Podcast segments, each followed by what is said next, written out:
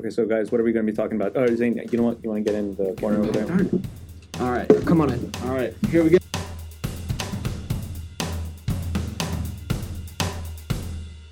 Porn. So, what is porn, firstly? Uh, well, porn is obviously uh, adult content, meaning uh, one goes seeking for sexual relief online. Uh, it is probably the most um, frequent content, frequented content online, and I would say the most um, hosted content online, meaning that's most of what's on the internet. Most of what's on the internet is porn. Yeah. You really Um, think so? yeah, Pornhub, um, the biggest, one of the biggest uh, companies, is a Canadian-based. Um, Canadian based? yeah, Canadian based uh, company, and I think they have like maybe 20 other sites linked through them. So I could name them all, which would might betray certain research. It says, according to the Huffington Post, 30% of all data transferred across the internet is porn. That's probably a plurality of most of the data. Yeah, 30%. Yo, that's insane. Isn't that whack? Okay, so not majority, but a good substantial. Sure. take. I, I'd imagine a plurality, and certainly when you think about what it does to the to the mindset, uh, but to to a lot of guys, it's just irresistible. You know what I'm saying? If they if they can't get off, uh, and I mean this is what we were talking about before. There's a lot of guys who just can't get girlfriends, don't know how to talk to girls, don't know how to put themselves out there, and so they go to the internet, they go and watch the porn because it's their temporary relief. It's like a drug for them Precisely. which is horrifying. But the thing is, and this is what I was trying to get at, is when you first discover it, which I don't know, for me it was sixth grade. I don't know about you guys. Maybe it was pretty young, yeah, pretty Yeah. young. But when you when you first get into it, and when people start talking about it, nobody knows exactly those risks. Uh, and Normalized, yeah. Exactly, and you know the the irony is that when I was um, when I was in high school and whatnot, we would go to confession, uh, which is you know Catholicism. We go to confession, tell the priest all of our sins. Uh, the priest would always ask ask every college student or high school student. He would ask him, "Have you been watching porn?" And always the response was yes. And, and he and he understood. He said, "Okay, you know, you're a teenager. That's what you do." But then he would give his spiel about how porn is actually really bad and really damaging. And mm-hmm. none of us would listen when we were young because we thought to ourselves, "Well, he's religious, so he's just going to give us that spiel about how we mm-hmm. should wait till we're married, and we're not going to listen to that." But now I'm in college, and I'm not just hearing it from the priest. I'm hearing it from a lot of people who are saying that okay, well, it's not even just a moral thing. I it, porn I do find is pretty morally reprehensible on the one hand, Mhm. but it's also really bad for your psyche. You know, Mm-hmm. Also, from a very neuroscience perspective, we like to do things that uh, perpetuate our genes. So, Mhm. like, we like to survive and we like to have sex. yes, These two things. So, porn is on the side of having sex. Mhm. Right. So, by its nature, it's going to be addictive. Yeah. Right. And because porn is so easily accessible today, you're you're providing something very easy and very rewarding to a person. So of course it's going to be addictive. Yeah. People are going to be addicted to it. Right. That's why you have like online communities called uh, what's it called NoFap, Yeah, NoFap. no fap. fap. Yeah, which is like porn fasting yeah, it is. uh, and like masturbation fasting. Mm-hmm. It's like 90 days, they say, you go without doing any of that stuff, and then your mind will reset. Uh, I don't really know about that, but for most guys I know, they can't go 10 days without doing it. You know, it's, it's sort of an unspoken, uh, relatively unspoken phenomenon among most men. Um, uh, and I, I say nowadays it'd be hard pressed to find somebody who actually would try to justify it. You know what I'm saying? But it's that getting over it because when you were younger, you got into it and you can't get off it. It says over here that a survey of 813 college students at six American colleges and universities showed that about 67% of college age men say that pornography is acceptable. Oh wow! BYU students were not part of the study. Um, this is on DeseretNews.com. Wow! Um, as well as BYU researchers found that 86% of college men and 31% of college women have viewed pornographic material within the past year. wow! Okay, that's an. Uh, Let's this is a survey. No, that's that's incorrect. Like that's inaccurate. I don't know. I mean, well, I- It's about- higher. It's higher than that, bro. Sure. I mean, you know, uh, think about who you talk to. You know, a lot of. I guess maybe I could be wrong. There's some lot of people- self-selection bias in that. Yeah. That people are gonna people. Some people are straight up gonna lie about that. Yeah. Um, among my friends, it's it's been normal, but um, I'm actually part of the NoFap. I, a graduate of the NoFap community. Are you I- actually? Yeah. Um. So I went to Reddit first. At first, after realizing, um, among any other things, after I saw a TED talk, uh, this researcher was looking into uh, addiction generally, and he focused on behavioral addiction. So Mhm. they thought, all right, okay, we're gonna find out. Uh, they conducted a study in Finland, and they're gonna they were trying to find out how addictive is porn, and, and should we consider it in clinical terms? So should we medicalize it?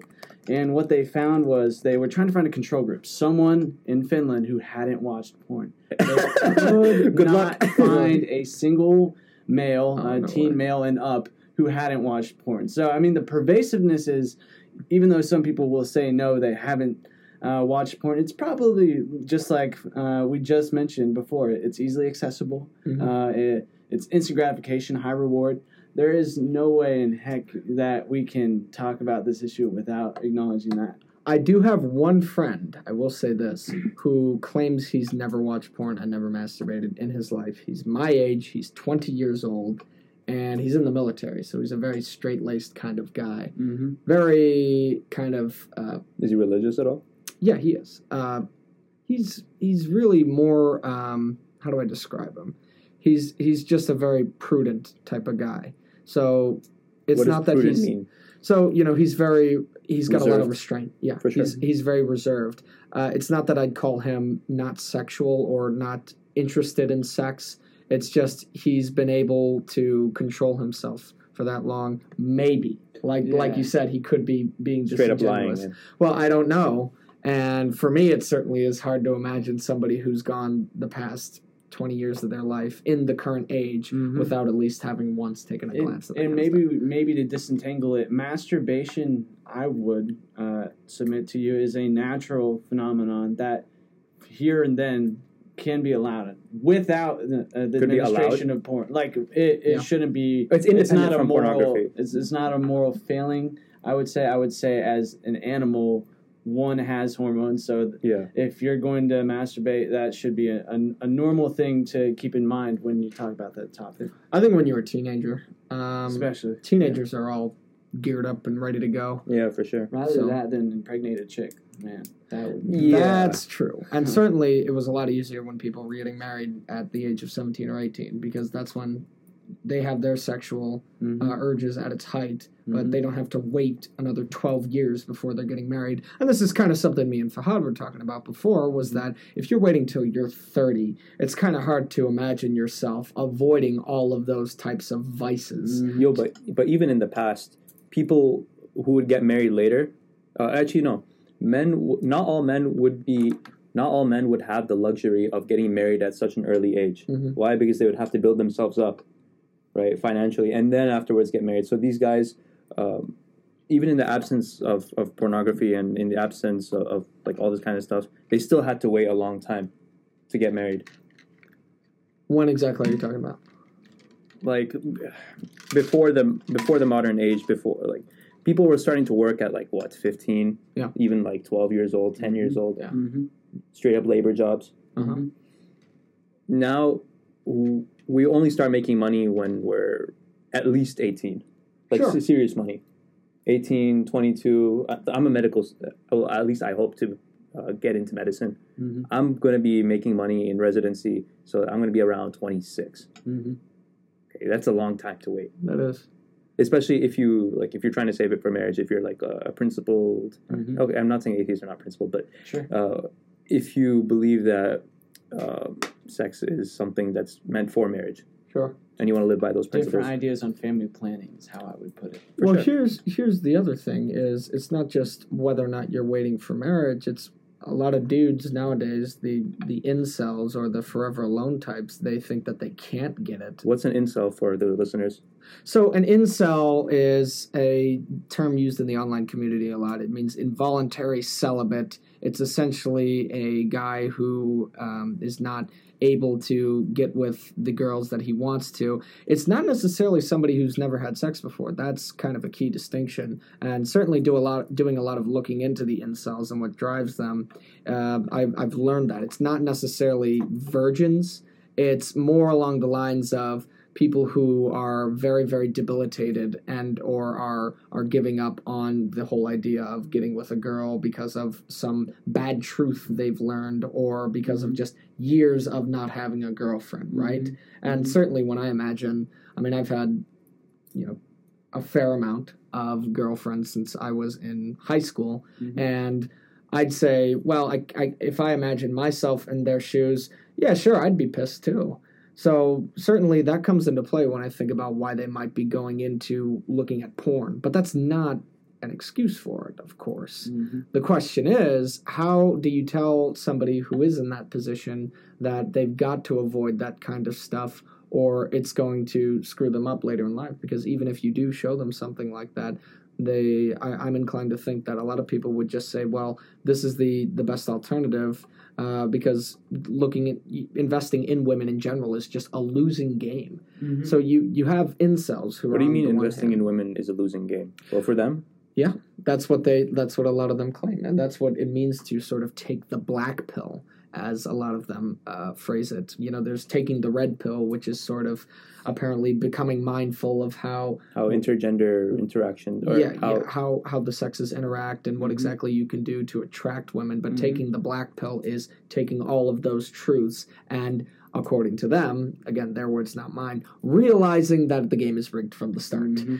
so you have the incels, and then you have the MGTOW, who are men going their own way, and they would sort of provide the same defense of porn by saying that, well, it's a useful game to sort of go after partners and women and marriage and all these other things. So we are going to resign ourselves to porn and something that I think is even worse than porn, which is a, a relatively new phenomenon, which is which is sex dolls and sex uh, robots, Yeah, which is a that's new replacing something more lifelike. it's a new emerging phenomenon. And uh, even I was watching a video of this guy named Turd Flinging Monkey, who's a, uh, a YouTuber who claims to be MGTOW, and he's telling he, he's trying to I think I've justify. actually seen some of their tweets before. yeah, he's trying to justify having sex with this robot, and I was I was appalled by it. I thought it was absolutely ridiculous. Have you guys seen? This is a little funny, but have you seen like the meme of the Asian guy wearing the VR helmet and like it Yep. has it up on the display and there's Yeah. like a doll right there Oh, and just going at it like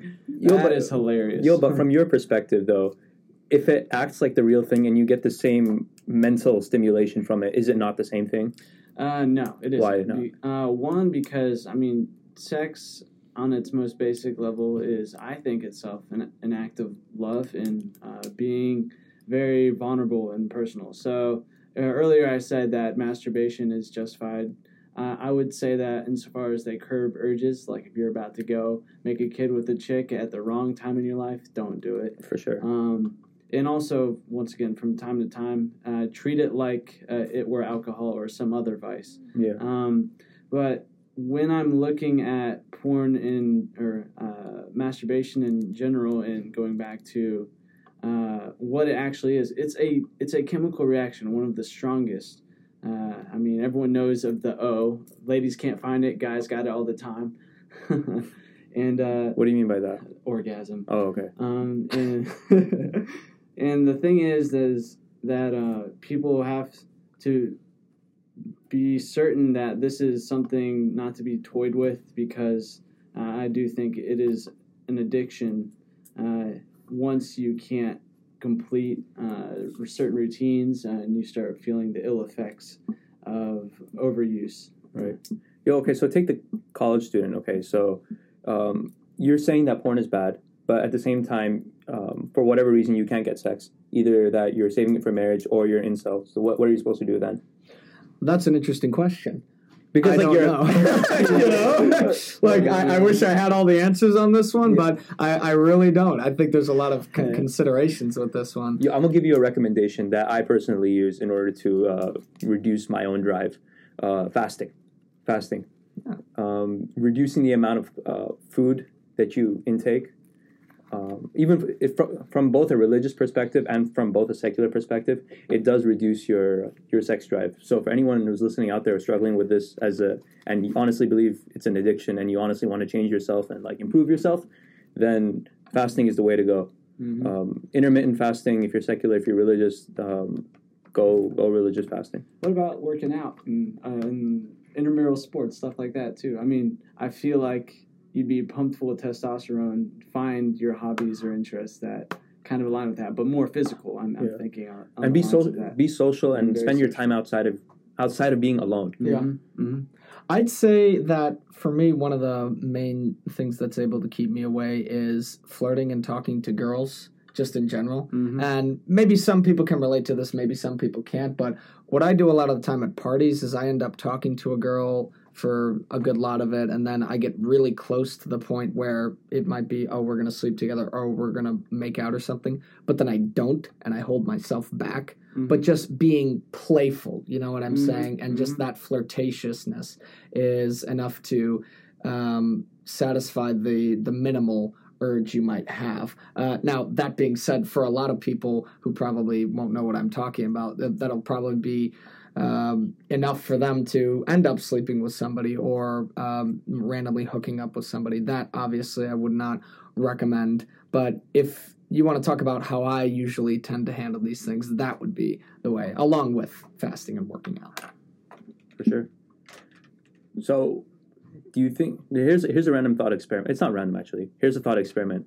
What would happen if OSU um, said that porn is a drug, okay, and therefore banned it from from universities that you're not allowed to access it via the school computers or the school internet? Because in Saudi Arabia, for example, they banned all porn. Uh-huh. You can't access it unless you like use VPNs. So that's why every in high school when I was in Saudi Arabia, uh, whenever we'd see VPNs like on a person's laptop, we just make fun of them Mhm. because like obviously that means they're using they could they have the potential to use their laptop for pornography, yeah. even though you could like um, there are certain Iranian websites or like certain news outlets that are uh, uh, that are blocked by the Saudi government as Yeah. well. Um, well, okay. Here's the thing. I'm gonna I'm gonna go with the best possible case where there somehow there's someone who was able to get away with watching porn on a campus computer or campus Wi-Fi. Campus Wi-Fi, or like in Yeah. dorms. And, and okay, in dorms, sure. And, and that they weren't caught by their roommates. Um, and I feel like this would extend on maybe some legal arguments about privacy uh, for uh, refusing their use uh, of this URL. But I think if OSU outlawed it, it would have a really good uh, beneficial effect to males and females across the whole university. I tend to think that it wouldn't necessarily make a difference. Because people will find their way around it or whatever. Yeah, if there's one thing my generation, or our generation, I guess I should say, is really good at, it's finding a way around these sorts of things. And when I went to a Catholic school, Catholic high school, we were all using VPN to get to a bunch of different websites. Not porn sites, mind you. Uh, that would be really cool stupid. math games, right? Right, yeah. Now, it'd be really stupid to use that uh, to go to porn uh, while you're at school. But essentially, people would find a way around it. And I don't think it would really stop people from looking at porn. Um, again, I, this is one that I think is more of a, a cultural and a social issue than one that's primarily political. That being said, uh, there are really, really terrible types of porn out there that are Mhm. so incredibly inappropriate uh, that they need to be banned by law. Like But- what? Child porn. Child porn. Oh yeah, of course. Yeah, and and that's that's terrifying. I I also think you know there's also incest porn and rape porn and all this stuff you kind of Mhm. find on the dark web, which people have unlimited access to, of course. Yeah, but that kind of stuff can. Okay, it's not our, any of our business to um, whatever other people watch, but at the same time, the, we're living with these people, and if if we're legalizing drugs, right? Okay, everyone has their own. Everyone has Go, yeah. okay. So drugs, Mhm. right? Why should we care about what other people do with drugs? It affects us because we live in a society. We're humans. We're Mhm. social animals. hmm So if we legalize porn, these some people are going to view these extreme levels of porn. hmm As a result of that, we're going to be living with more degenerated people. Sure. Okay, if if I these- sorry, I agree. You'll get more degenerated people with porn. So it's it's negatively affecting the society. There are negative externalities to it. Yes. So just like how we um, ban drugs, Mhm. certain drugs are made illegal. We should ban certain types of pornography as well. And if you want to take a more extreme or a more hardline position, just ban pornography in general, like how the government of Saudi Arabia did. hmm I wonder what effect has that has that had in Saudi Arabia? Do you think that people masturbate a lot less in Saudi Arabia? Than no, they do people still find ways around it. So that- that's kind of what I'm getting at. It's though. from a it's it's more like a governmental position, not Uh-huh. as much of an effective one as much as a um, like a, a symbolic one. symbolic one, right? Oh, I- I mean, that's I mean that's a good consideration. Uh, certainly, if the government were to ban it uh, as a symbolic action, it certainly would send a message down to people that they need to start caring a little bit more about uh, the these social issues. Uh, so, in that sense, you could say that the government hasn't necessarily put a cap on it, but they've really began with an initiative that that could have some repercussions in the public eye. I'd say if the government were to start a campaign against it, though, that would be a lot more effective. Maybe not necessarily banning it, but advertising against it, sort of like the FDA does with smoking.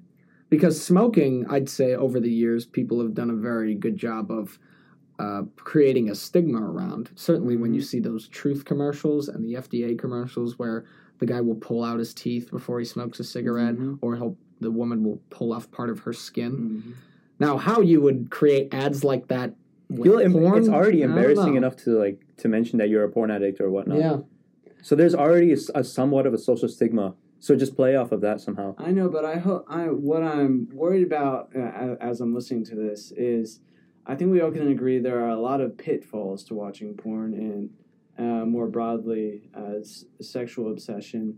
But I'm I'm not going to be one to argue for the benefits of porn, but I will argue for maybe The freedom. maybe no maybe a cultural superiority or a feeling of moral superiority over people who might not view of- porn. Uh, might might not might view porn as benign and and use it responsibly quotations there um, so what i'm look from the culture perspective i think that uh, that should be considered although i do like the idea that the saudi government has made a symbolic step to enforce this norm uh, cultural norm as it is and allows for uniformity and, and more political coordination i agree with that uh, there could maybe be something like that reprodu- reproduced on campuses. Uh, I don't see uh, that being something. Buckeyes really against porn. Make a make a hard. Yeah, sure. Buckeyes. Yeah. there's- Buckeyes against porn addiction. Honestly, yeah, I I would not be opposed to that. Certainly, what surprises me is I find a lot of the modern feminists are pretty silent on the issue. I haven't heard any uh, any feminists really talk about it. well, actually, that's because feminists are actually divided on this issue. Some of them are anti-porn, saying that objectifies women. Some say that um, women should have the right to ex- to seek employment in pornographic videos. Mhm. So this is actually a very contentious issue among among third wave fem- Western feminists.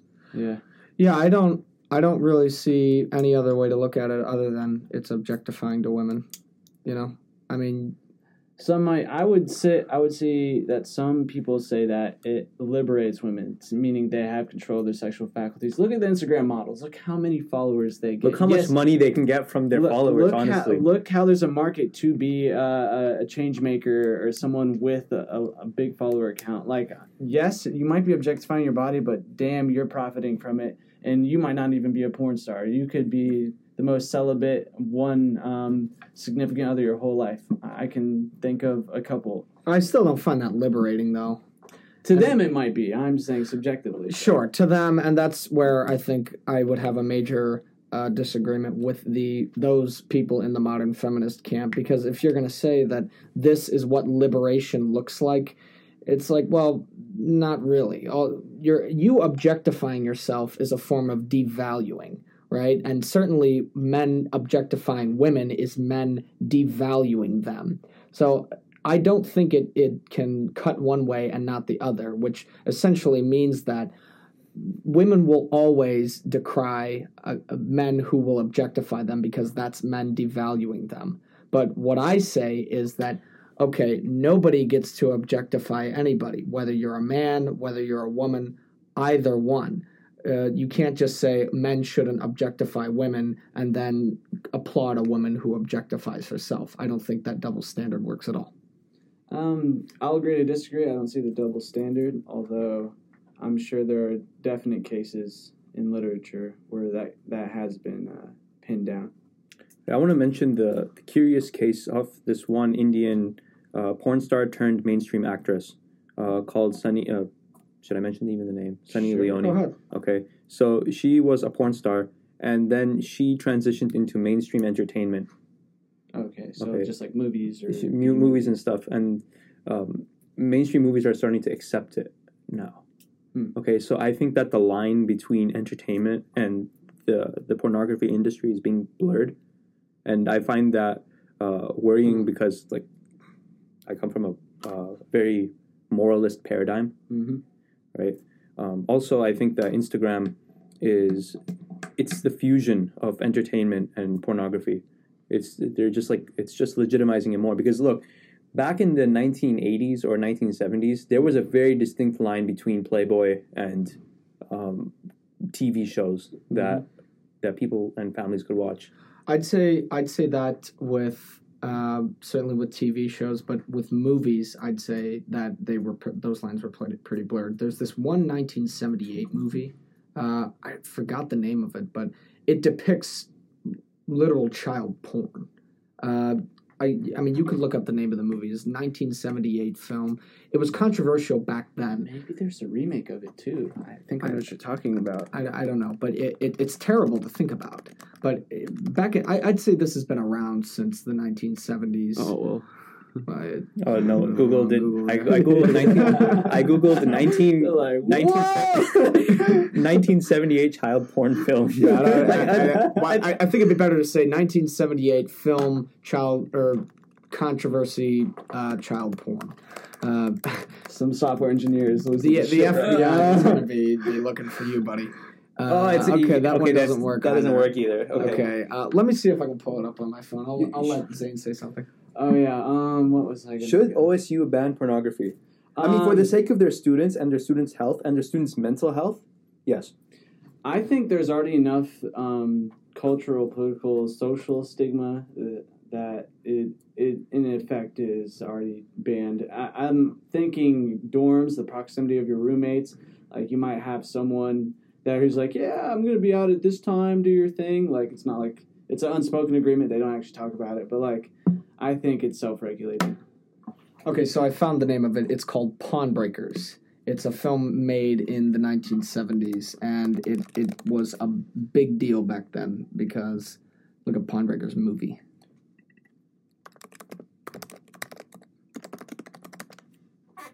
So what's it about? The Pawnbroker. Yes, there it is. The Pawnbroker. It's about a guy who lives in New York and who survived the Holocaust, and it's it's it's a very it's a relatively uh, disturbing story about sort of the horrors of life. But it was one of the first films to ever depict um, a child having having sex, and it's horrifying to think about. And it was in a lot of uh, controversy back then. I mean, when you have this kind of stuff in mainstream, I don't mean mainstream media in the sense of news outlets, but in mainstream media, as in movies, Yeah. uh, it affects the public psyche, the, the quote unquote collective unconscious. It it changes the collective morality of what's acceptable and what's not acceptable.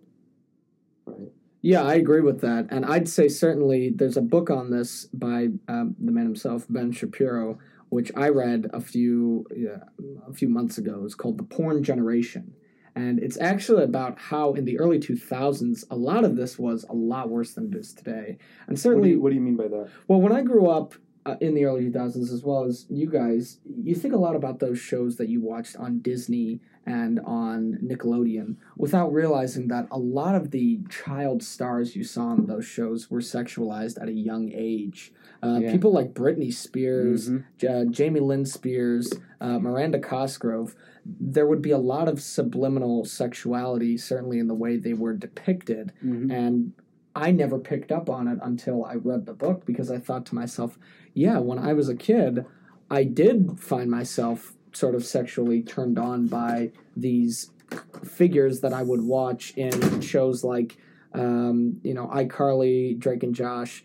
Uh, there's a, a parody song that uh, a YouTuber named Filthy Frank made uh, called uh, Nickelodeon Girls, all about how all of these Oh, God. girls who used to watch on Nickelodeon. It was it, it's supposed to be funny, but it and, and you know it's it's terrible to think about but it's true that a lot of these studios would sexualize people at a very very young age so they could get viewers and that polluted the public mindset uh, so I definitely agree with your point about how that does sort of inject its way into the uh, public consciousness Mm-hmm. on the issue. What about um, so on the topic of incels? If they can't get sex, isn't porn an outlet for them to to relieve themselves of their frustration, or do you think it just contributes to it more? What do you think? I think it contributes to it to it more. It, it's like when somebody is down on their luck and is unemployed and they go to drugs for an outlet. You don't say to them, "Well, keep going to those drugs because those are making you feel better." You say to them, "That's not going to make your situation better in the long run. It's only going to make it worse." And I think that's the case for a lot of these incels.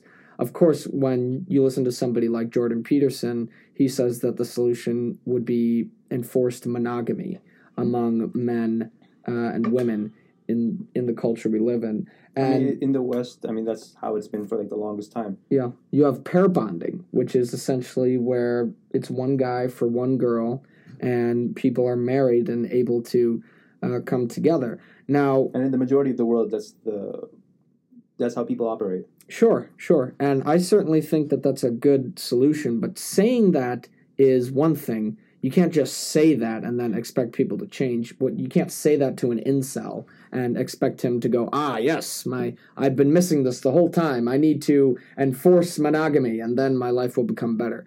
Well, no, not exactly. What a guy what an incel I think needs to do is to stop focusing on girls so much and focus on on on themselves on on their purpose they have to sort Develop of themselves a mission. right they have to develop a frame and a mission and go from there whereas if you focus exclusively on girls and you make girls your mission and you do everything just so you can get girls Once you get girls, you realize it's not even worth it. yeah i mean Yeah. that's a pretty meaningless life to just say i'm going to strive just so i can sleep with as many girls as i can that's that's that's not meaningful Uh, my grandpa's cancer free. all right there it is King. That, so I had to take that. Uh, sorry about that. No, you're good You're good, man. That's yeah. That's that's honestly great news to hear, man. Yeah. Yeah, very good. We're we're continuing our conversation about incels. Uh, I would say, I guess Fahad posed the same question to him.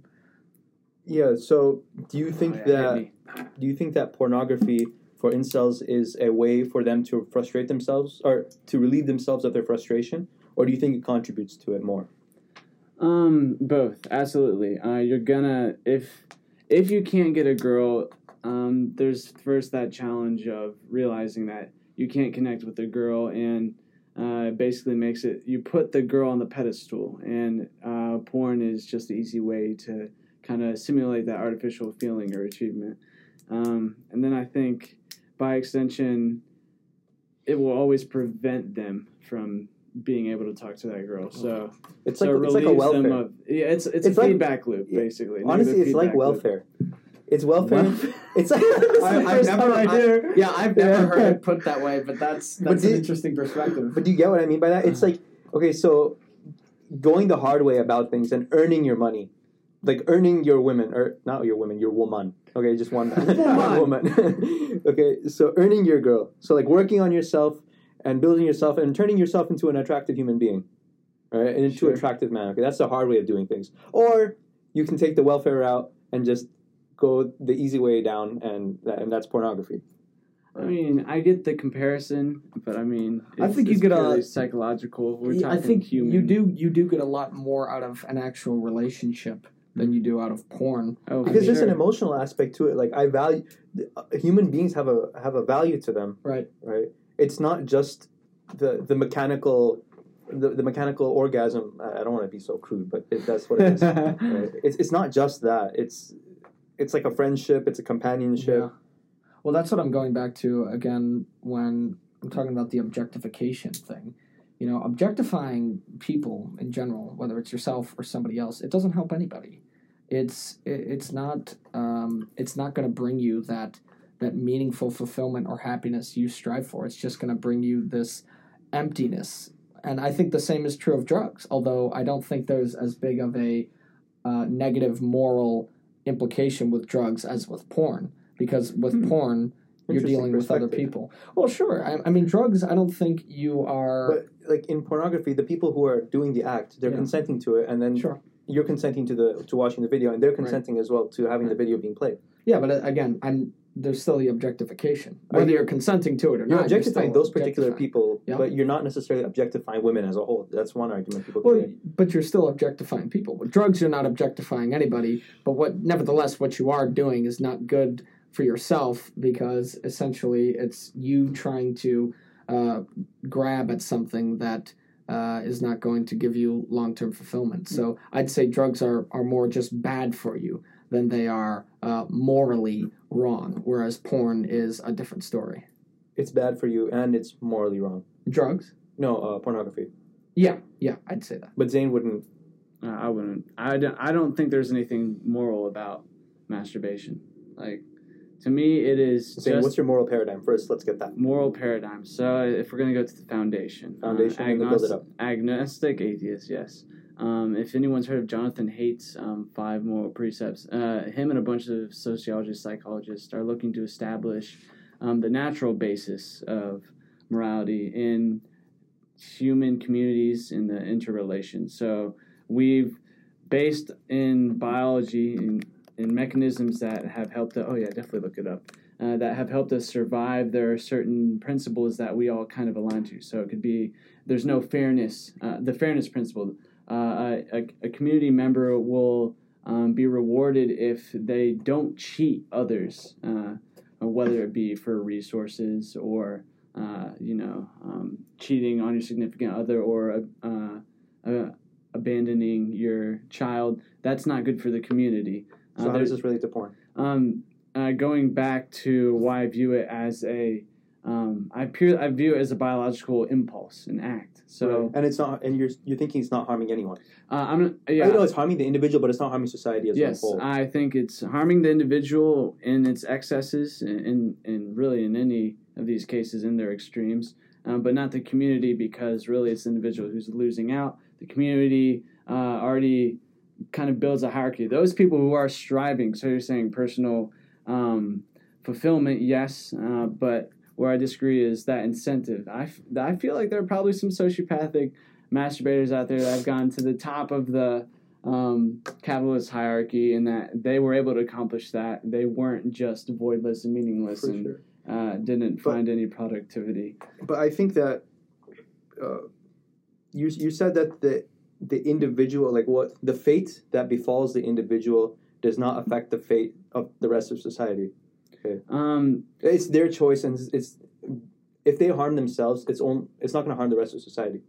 uh, I it, it depends on the numbers. So yes, if we have more people falling out, and uh, the reason why I, I I define it this way is to make it more open to talk about. Because let's say uh, it is de- uh, detracts from society. Well, how do we get to the root of the problem if it's stigmatized? I, I look at in, in in some of the ways of framing this is stigmatizing and not allowing those incels to actually get out of their uh, lock in uh, their they're locked cages basically. Self-created but they need someone else to help them. So i mean i hope that makes sense. Yeah, but I don't think porn's going to help them get out of oh absolutely yeah. Um, i'm just my basic contention is in order to help um, we have to point out that porn in its excesses is bad but in, in in its natural state it's just another human impulse you came at it from the neurological perspective uh, that it, that it is indeed addictive. Yes, and we have to point out that addiction, but also in the same uh, note, we can't uh, condemn it morally as a community. Otherwise, this I think it's going to like any human access. We don't have a state religion, right, Uh, or a state moral paradigm. I guess so. Yeah. Um, But then, if we can all agree secularly that it's that it's bad for the community, that if an individual watches pornography, if an individual does heroin, okay, that that leads to a negative externality for the rest of us. For example, mm-hmm. if there's a factory that's producing water bottles, and these water bottles, and as a result of the water bottles being produced, there's pollution going out, and that's affecting everyone else, right?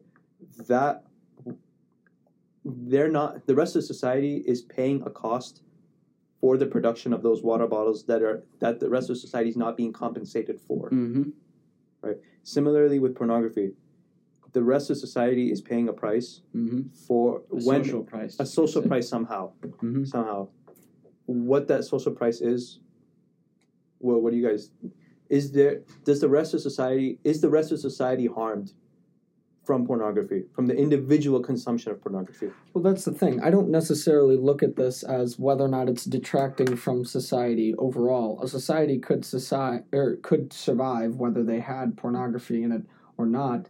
My deal again is with the flat out moral uh, problem with it. So you know, I mean, consider somebody watching and masturbating to child porn is not hurting their society in any way, but what they're doing is still wrong. Forgive me because, for simply coming from because a, it's wrong. forgive me for coming from a very materialist perspective. Well, that's all right, and that's I mean that's a good I'm, starting I'm right spot. There. I'm right there with you. That that that's a fine starting spot, but sometimes I just and there is a fundamental point where, uh, in my own moral paradigm, there's a fundamental point where you just say to yourself, okay, that is wrong. There are certain things you ought and ought not to do, and I think when you start with the materialist perspective, you get Hume's problem, which is the is ought problem. Just because something is a certain way, uh, doesn't mean you can equate that to what ought to be uh, by just operating off of materialism. For sure.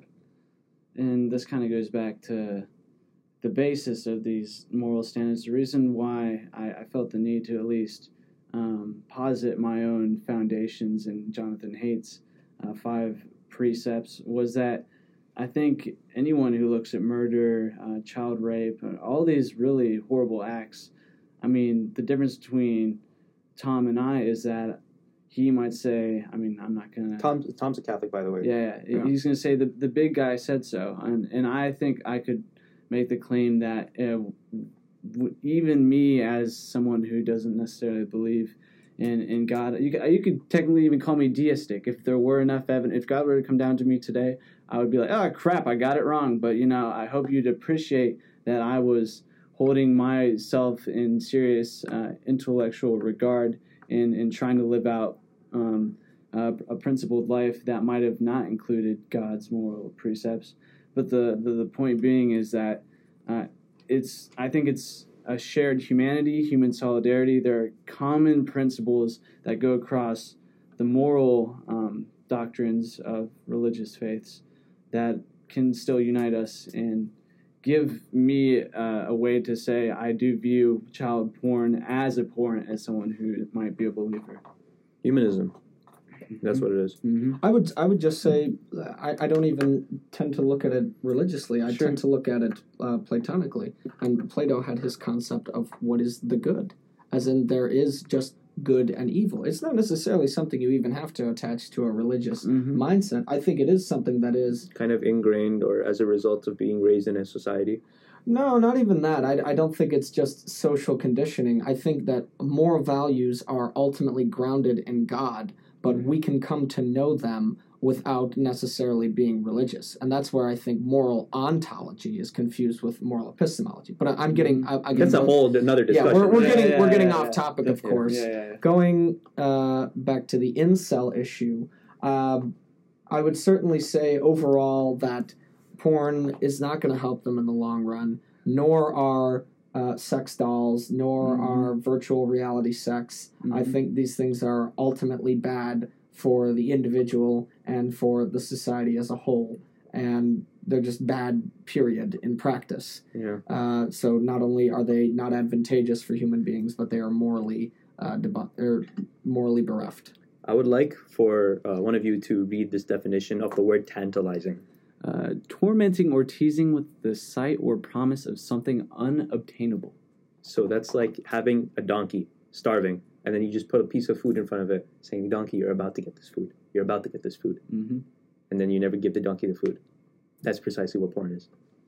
Yeah, that's certainly the And, case. and tantalizing, um, it's a tantalization is a form of torture. Right? In um, I don't know if they use it in prisons or not, but if you were starving and you were given like a, uh, some food in front of you, just sh- shown it, and then taken, and someone took that food away from you, man, that's rough. Yeah. So you're saying that porn essentially is that in that it, It's like it gets you so close to te- to sex, Yeah, but it's not sex. precisely. Yeah, and I, I certainly the neurology aspect of it. I'm I, I've read at least that the same, uh, you know, chemicals in your mind are operating when you're watching porn as when Mhm. you're actually having sex, almost to the Mhm. extent It that your subconscious thinks that you're having sex when you're watching porn, Mhm. No, you're precisely right. which is damaging. You know, because then you actually do have sex. But and then you realize it's just the same thing as porn. Then why not just go back to porn if it's easier? yeah, that's that's terrible. You know, Welfare.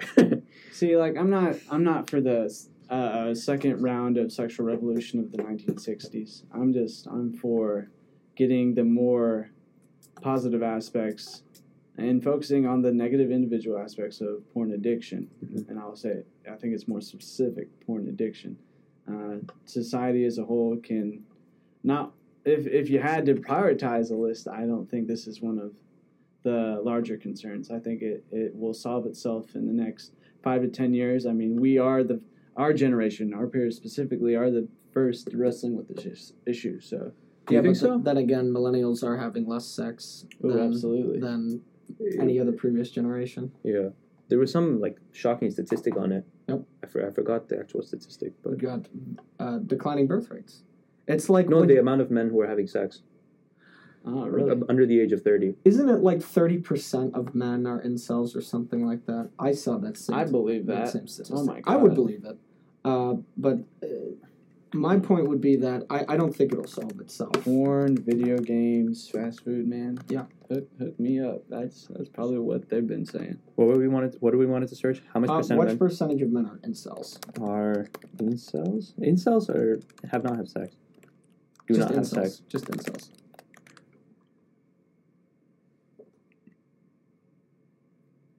Here's how much sex everybody is having by Life Hacker. All right.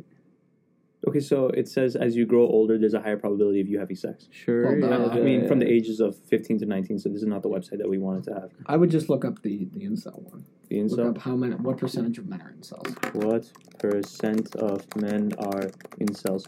Yo, if you had a message for um, Thirty doctor, percent of American males, Monday Blue. but not if male sexlessness is rising, but not for the reasons incels claim, by Lyman Stone at Why is this talking about ifstudies.org. a terrorist case? That's oh fucking yeah, you That know, was Alek Minassian. Alec Alex Alec yeah Alek Minassian in Toronto. Yep. He called himself an incel, and as a result of the frustration of not being able to uh, have a girlfriend, he committed an act of terrorism Oh damn. because He- of sexual he shot, frustration. Like six people or something. That's the same with Elliot Rodger. not married, married right here. So for our listeners, there are two uh, lines or two sets of lines. The the first set of lines is dotted and it's showing a, a higher rate, uh, about sixteen to fourteen percent of men and women uh, who have not had sex with a partner in the past year, and then you see a much lower rate for those married couples uh, at about one percent. Uh, so they're So of course, marriage is correlated with more sex. Um, for men, in 2016, 20 uh, more than 20 percent of men have not had sex within the past year, whereas women it's below 16. Hmm. There was some like crazy study that I it was like all over Twitter.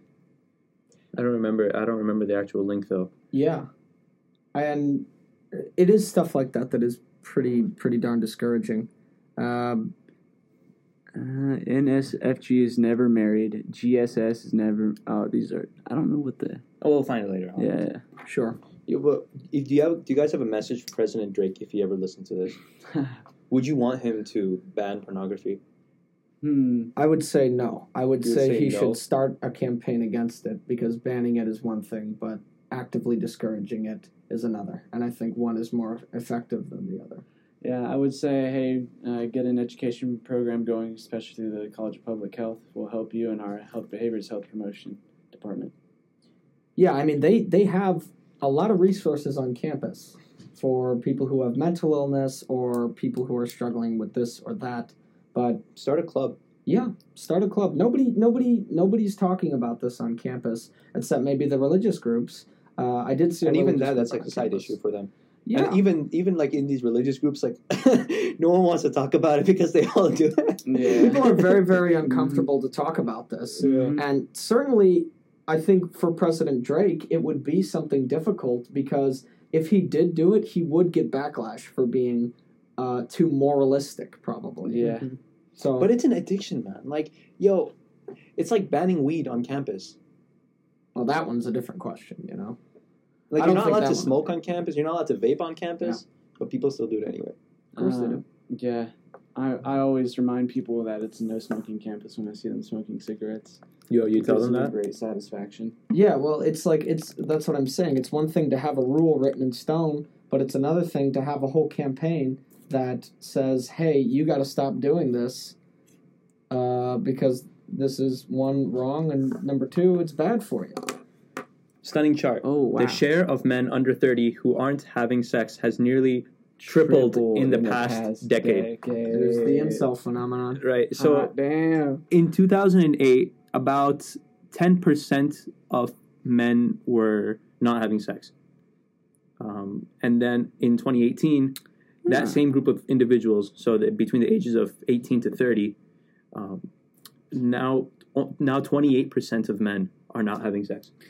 And, and for women, uh, the rates, For women. rates about I would say 2008 one to- nine two percent. So let's compare. Two uh, times. Uh, in 2008, um, women were at around eight or eight or nine percent, Yeah, and and at 2018 they were at 18 percent. So 18 percent of women have not had sex in the past decade. Wait, so And I don't, I don't think this is gonna, this statistic is going to get any better in the next ten years. I think if anything, with more access, and it certainly more- if sex robots become more accessible, it's just going to get worse. honestly, I'm in the minority here, but uh, I'm hopefully optimistic. If, that's fair. If not naive. But I we'll wish see. I wish I could agree with you. Yeah. I, I really do. what do you, what position you're taking? Oh, I'm taking that it.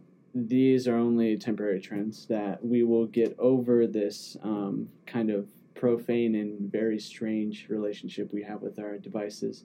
I mean, it's kind of echoed in you, you've seen it in the walk away. In, in political terms, people are now seeing the impacts and consequences of always being tuned in to technology, and I feel like that will color a, a broader cultural realization that technology and our interaction with it has to be in some way tempered, and that means more self-efficacy. Uh, if you want to get laid, you're gonna stop watching porn. These incels are gonna figure out one way or another. That's that's my hopeful. I I, ho- I hope you're right, and I wish I could agree with you. Should we wrap up, boys? Sure. Yep. Um, where can people find you? Uh, you can find me at Ballybullet at, on Twitter. Um, you can also go to my website, ballybullet.com, where I write on a slew of different topics, uh, much to your liking, I'm sure of. You can find me on Twitter at American Zabiha, A M E R I C A N Z A B I H A. You can find me on YouTube at Tom Fogarty 2000. Uh, like I said on the last episode, I'm not a social media guy, so if you want me, I'm on YouTube. Thank you.